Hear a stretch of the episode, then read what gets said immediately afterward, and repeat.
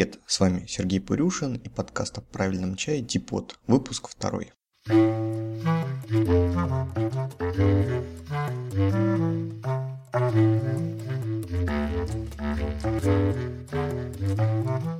Итак, опыт первого выпуска позволил придумать или выработать некую структуру. Познакомлю вас с ней.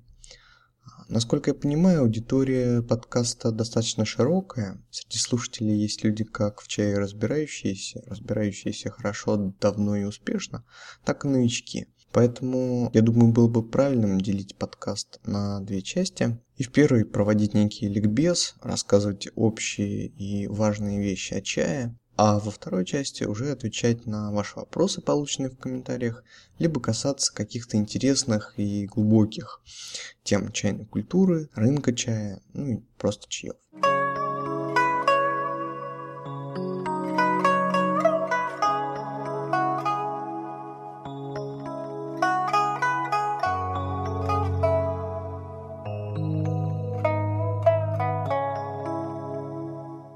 И начнем мы с абсолютно базовой вещи, с ответа на вопрос, что такое чай. Казалось бы, вопрос глупый, и ответ должен быть очевидным. Ну, кто же не знает, что такое чай? Все мы родились, выросли в России, пили, слышали, э, прекрасно знаем, представляем внешний вид, аромат, э, возможно, даже вкус, имеем некий опыт, некую традицию потребления чая, ну, что тут говорить, что такое чай? Все мы знаем. Однако вот опыт показывает, что не все в, ку- в курсе того, из чего и как чай приготовляется. Не в курсе того, что чай это растение камелия китайская или камелия синенсис. В курсе того, что черный и зеленый чай по своей сути это одно и то же. То есть листья одного и того же растения.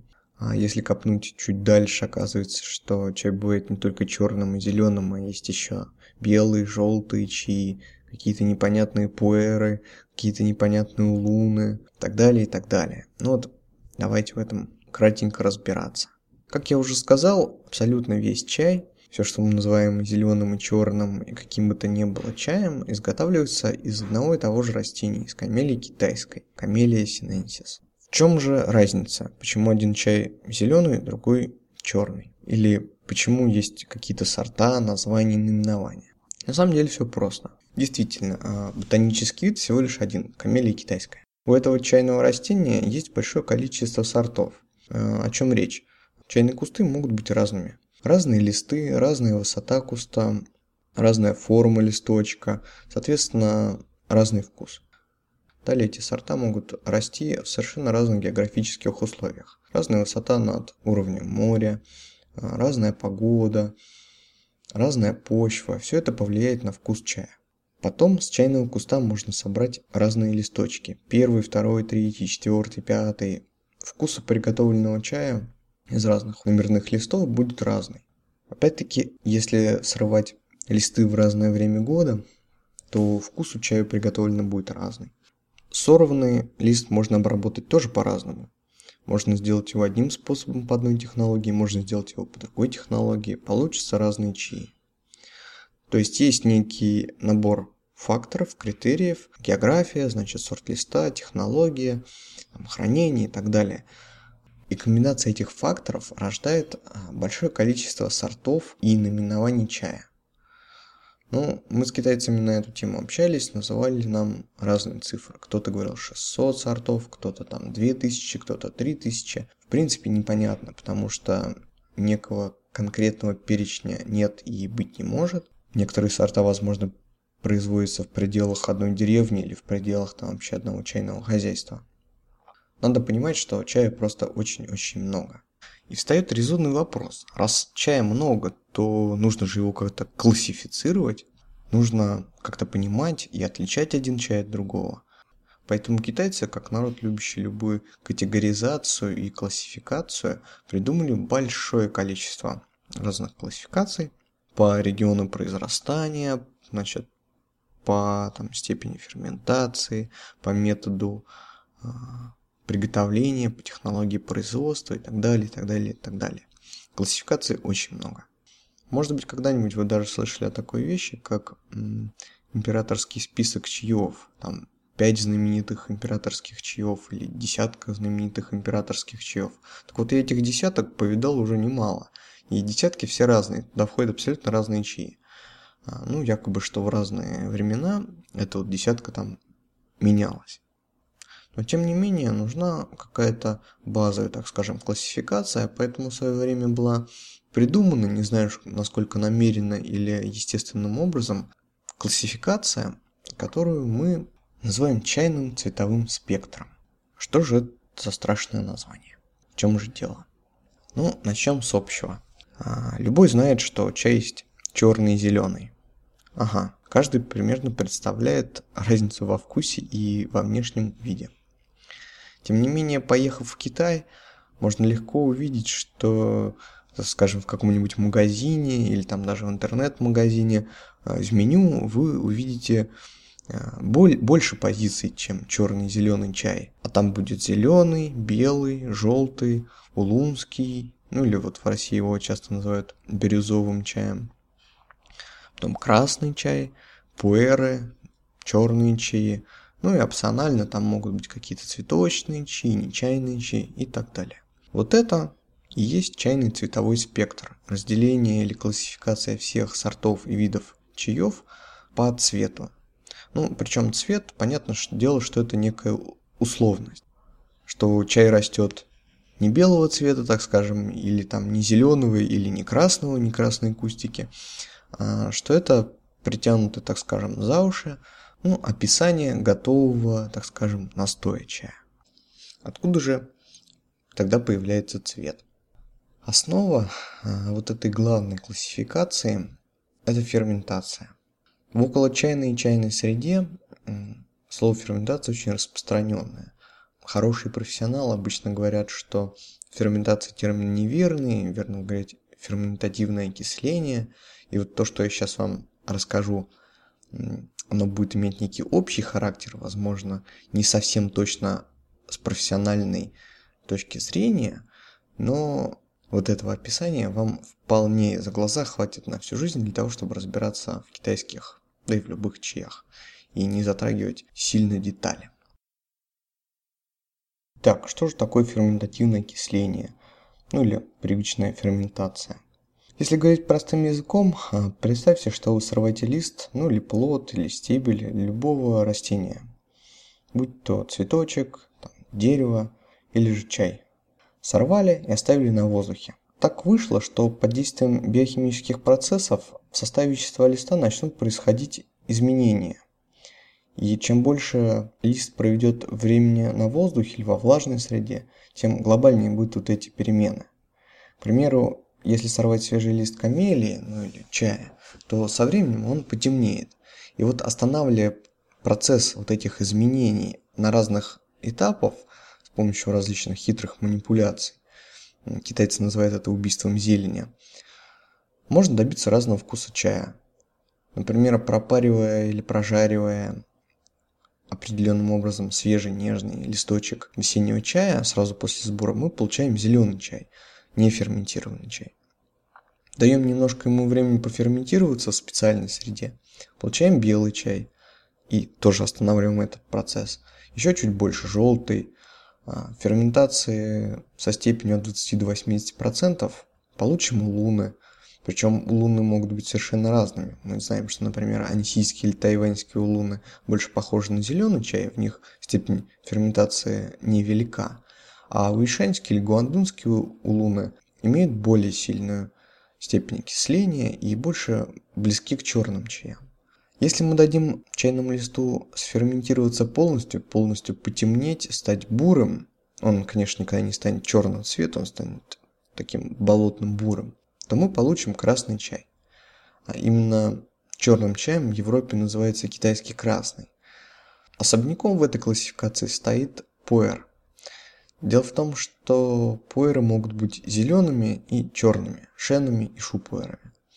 Так вот, черный пуэр а, – это пуэр, в котором ферментация произошла полностью и начался процесс, точнее не начался, был искусственно проведен процесс постферментации. А зеленые шен-пуэры – это чаи, в которых ферментация никогда не была остановлена и не будет остановлена специально.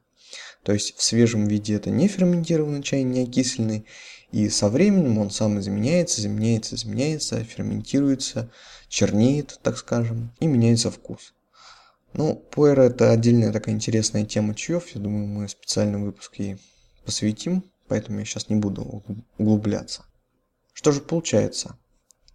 Если мы хотим попить чай не окисленный, близкий к траве, к природе, то мы пьем зеленые чаи, потому что в них окисление было остановлено. Если мы хотим попить чаи, которые полностью изменились, мы пьем красные чаи, либо что-то посередине у луны. То есть мы имеем некую общую классификацию, по которой возможно раскидать а, вот эти 600 там, или 2000 сортов чая. Причем интересно, что классификация это не является очень точной. И она связана не только вот с этой основой ферментации, так и с разницей в технологии.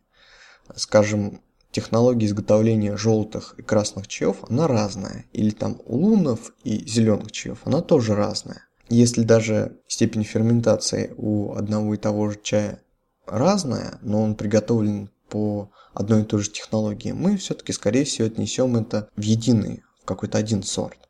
Поэтому чайный цветовой спектр, он относится как вот к степени окисления, так и к общности технологий.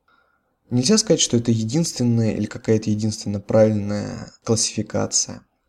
Нет, это не так.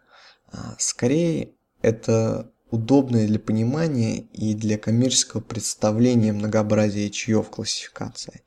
Как мы видим, она приобрела наиболее распространенность, что в Китае, что в России. Обычно называют вот эти шесть сортов чаев. Зеленый, белый, желтый, лунский, красный чай и черный чай.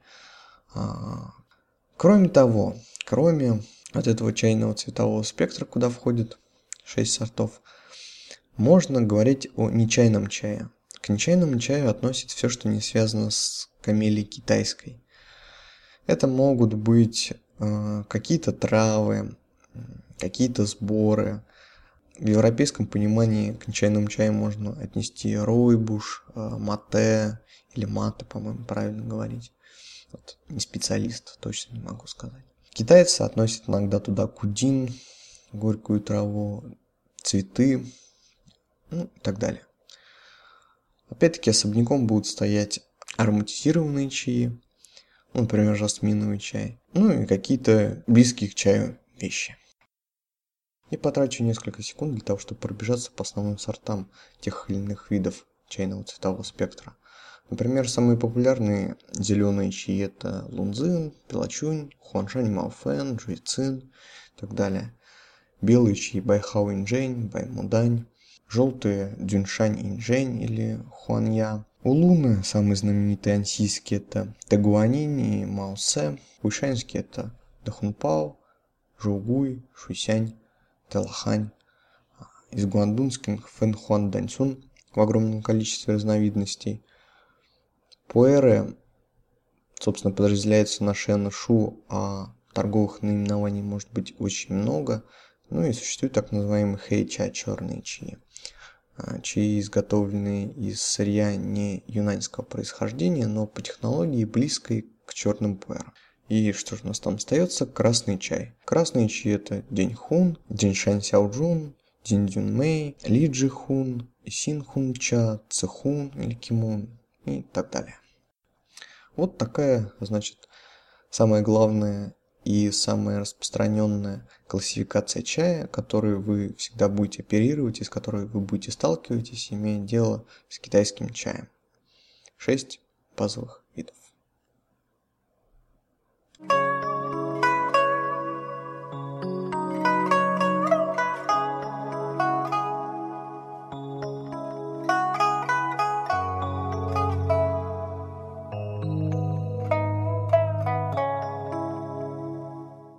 Ну и переходя от общей ликбезной информации к более интересным темам, попытаюсь ответить на вопросы, которые пришли ко мне в комментариях после первого подкаста.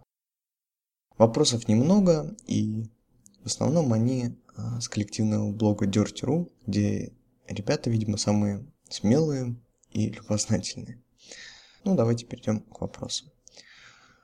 Прямо вот сейчас открыл у себя в браузере тему, в которой размещал предыдущий подкаст, и читаю вопросы. Не могу считать себя китаистом, но ведь в Китае действительно существуют кружки любителей чайных традиций. И действительно ставят перед статуями мисочки с чаем и ведут неспешные разговоры о энергиях. Или я ошибаюсь? Я, конечно, говорю не про массовое потребление чая пол-литровыми кружками. И еще, скажи, сколько лет ты в чайной теме? Ты считаешь тему о чайных состояниях и прочих китайско-медицинских китайско-медицинских штуках не имеет под собой почвы вообще? Спрашивает пользователь VRT17. Ну, собственно, три здесь вопроса прозвучало. Первый вопрос про кружки любителей чайных традиций в Китае, мисочки с чаем у статуй, неспешных разговорах об энергиях и как там, собственно, дело обстоит с чаем в Китае. Я не буду претендовать на объективность. Я не видел всего Китая, я не видел даже маленькой доли всего Китая, потому что Китай огромен. Китай это полтора миллиарда человек, и кого там только нету. Но из того, что я видел, из посещения чаепроизводящих провинций, общаясь, значит, с так называемыми людьми чая, я не заметил никакого эзотерического подхода к этому продукту. Да, за чайным столом бывают возникают интересные беседы, которые могут касаться и разговоров об энергиях. Ну, когда мы говорим об энергиях, надо конкретизировать о том, что в Китае разговор будет не про энергию, а про ци. И ци не отождествляется с энергией, это совершенно другое понятие. У меня вот мой друг должен был или уже написал очень хорошую статью про ци и дин, о том, что это совершенно не энергии, а о том, что это материя. Вот он меня, наверное, в комментариях поправит, если будет слушать, а может быть даже даст ссылку на описание. То это такая ремарка. А, так вот, разговоры бывают разные, но я совершенно не встречал такого же отношения к чаю и вот всей этой околчайной теме, а, какое существует у нас в Москве, какое у нас было задано форматов, форматом чайных клубов. Китайцы народ вообще очень практичный. Относятся они ко всему крайне функционально, крайне практично. Чай для них некий социальный, действительно социальный напиток, за которым можно собраться и пообщаться. Но очень редко они привязывают какую-то эзотерику или философию к этим разговорам. Китайцы никогда не описывают, ну, опять-таки, с чем мне приходилось сталкиваться, они никогда не говорят о чае какие-то возвышенные, слишком возвышенные вещи, не описывают их интересными метафорами, не сравнивают, значит, аромат чая с ароматом там печатной машинки или пуха фламинго или чего-то вот такого, что любят в России. Обычно говорят, ну, хороший чай, там, пахнет вкусно, ароматный, здоровский и так далее. То есть какие-то суперпрофессионалы, даже китайцы в чае, они не будут говорить отдаленные вещи, а скажут очень практично, скажут, что о, ну что-то вкус не маслянистый, чай уже не свеж, или там, о, этот чай слишком сильно зажарен, там, технолог допустил ошибку или что-то такое. Они будут относиться вс всегда к чаю как просто к сельскохозяйственному продукту. Как если бы мы с вами, кушая какое-то блюдо, говорили о свойствах этого блюда, а не о том, как оно влияет на наше, значит, на течение ЦИ в нашем организме. Я не знаю, я не сталкивался с а, подобным отношением в Китае. Следующий под вопрос сколько лет ты в чайной теме? В качестве увлечения это около пяти лет примерно. Сейчас я пытаюсь вспомнить. В качестве такой профессиональной деятельности это примерно два с половиной года. Я не считаю, что я провел за чаем какое-то умопомрачительное количество лет. Я не считаю себя просто сумасшедшая продвинутым профессионалом чая, потому что я знаком с людьми, которые десятки раз профессиональнее меня, у которых есть специальное профильное образование, которые знают очень-очень-очень много, имеют очень большой опыт. Нет, я всего лишь человек, который может быть чуть больше и чуть глубже увлекаюсь чаем, чем рядовой россиянин, например, но я не люблю называть себя профессионалом. И последний под вопрос, значит, от Вериты 17. ты считаешь, тема о чайных состояниях и прочих китайско-медицинских штуках не имеет под собой почвы вообще? вопрос очень, опять-таки, субъективный и индивидуальный. Безусловно, чай напиток серьезный и влияние на наш организм чай может оказывать тоже серьезное. Соответственно, влияние на мозг или влияние на сознание. Если, например, сильно упиться чаем, то состояние твое может измениться. Конечно, не так, как вот наши юные любители рэп-музыки придумали называть это чайным опьянением, что чай прет как планчик, там... Тут вот этот весь бред. А, разумеется, некое а, воздействие происходит. Но здесь важно понимать и следить, а, где заканчивается воздействие самого напитка и начинается воздействие атмосферы, при которой ты этот чай выпиваешь и завариваешь. Если, например, заварить какой-то мощный чаек или хороший чаек в спешке, опять-таки там в кружке набухов э, по дороге, может быть, ты ничего не прочувствуешь. А для того, чтобы что-то прочувствовать, ты должен отдельно сесть, выделить там полчаса или час, сесть за чебань, э, выполнить какие-то действия по разогреванию э, утвари, которые тебя неизменно приведут тоже в некое состояние, в состояние умиротворения, может быть, в медитативное состояние, и уже пить дальше чай, а потом думать, что вот этот напиток тебя перевел в какое-то некое особое состояние тишины, тишины в голове прежде всего. Непонятно, то ли это дело напитка, или это дело вот того, как ты чай заварил. Поэтому вопрос немножко скользкий про чайные всегда состояния. Я не люблю говорить о нем объективно. Да, чай как-то влияет на нас, он как-то нас меняет, но точно так же меня, например, может, мое состояние может изменить какой-нибудь там красивый пейзаж, который я увижу, или какой-то разговор неожиданный, даже в процессе дня. Здесь не следует выделять чай или его как-то обожествлять, что ли, я не знаю, мистифицировать прежде всего. Вот. Ну и вторая часть вопроса, она связана а, с китайско-медицинскими штуками. Здесь вот я ну, не совсем понял, о чем идет речь. А, то ли речь идет опять-таки о разговорах отцы, например, которые так любили практиковать у нас в чайных клубах. Ну там сначала в Москве, потом по всей России, видимо, это растиражировалось. То ли здесь речь идет о, сугубо о медицине и о воздействии чая вот на организм. Об этом я сейчас чуть позже другим вопросом поговорю. Вот. Так вот, если речь об энергиях ЦИ, то я тут вообще ничего не хотел комментировать, потому что а, вот эта часть натурфилософии, концепция ЦИ, она просто связана, связана тесно с культурой Китая. И чай связан тесно с культурой Китая. Поэтому говорить об этом или не говорить – дело каждого. Верить это, не верить – тоже дело каждого. Вот я вам сейчас что-то наплел, уже сам не понял, что. Наверное, это такое у меня чайное состояние. Вот. Ну и следующий вопрос от пользователя Нортон. Сереж, расскажи, пожалуйста, при возможности о физиологическом состоянии организма при употреблении чая. Ну, там давление повышается, рецепторы сокращаются. Я много читал о том, что китайский чай разных сортов полезен для желудка. Мне, как человеку с больным желудком, вопрос физиологии позитивного влияния разных чаев на человеческий организм весьма и весьма интересен. Ну да, действительно, чай достаточно мощное растение, я уже сегодня сказал об этом. Первоначально чай использовался китайцами исключительно как лекарственное средство, и он, несомненно, все еще может им быть.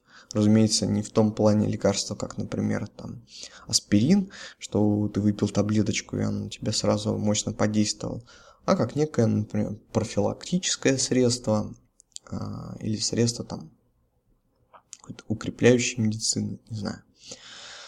И в этом смысле у разных сортов чая действительно разное воздействие. У меня нет никаких медицинских данных, возможно, исследования проводились, а возможно нет. Я, честно, не знаю. Я вот сужу по собственному телу и по своему опыту. И я, например, сталкивался с тем, что зеленый чай хорошо снижает давление, сбивает давление, хорошо расщепляет белки. Говорят, что вот онкобольным полезно пить зеленый чай. А, красный чай же наоборот, давление повышает, а, активно действует на кровеносную систему, на сердце. Пуэр, например, имеет сильное воздействие на нервную систему. И здесь все уже зависит от человека, потому что на некоторых вот это сильное воздействие сказывается как угнетение центральной нервной системы, и человек сильно расслабляется, там хочет спать, ну, возникают процессы торможения нервной системы, да. А на некоторых действует наоборот Э, активизирует центральную нервную систему, появляется тонус. Ну, многие говорят, что пуэр бодрит, и его можно пить вместо кофе. То есть, да, действительно, разные чаи по-разному влияют на организм. Белый чай, например, говорят, что вот охлаждает хорошо. Здесь опять-таки можно это связать и с традиционной китайской медициной. Есть у меня такая давняя задумка приведения в соответствие разных сортов и видов чая к концепции пяти движений или пяти стихий усин, которая тесно связана с китайской медициной. Но это вот пока ничего конкретного говорить про это не буду. Вот. А как человеку с, большим, с больным желудком э, нужно быть очень внимательным употреблению чая. Дело в том, что чай на желудок действует э, не очень хорошо. И китайцы не советуют никогда пить чай на голодный желудок, всегда только покушав. Единственное полезное, хорошее воздействие на желудок и перистальтику кишечника оказывает шупуэр, черный пуэр. Его натощак пить можно, и будет вполне неплохо. А вот с остальным чаем, чаем нужно предостеречься. Что-то он желудок разъедает так значительно. Я вот, например, сам не могу много пить улунов или шенпуэров, сильно они действуют на мое тело. Так что, дорогой Саша Нортон, пей чай не натощак, пей осторожно, побольше пей шупуэра. Вот тебе такой совет.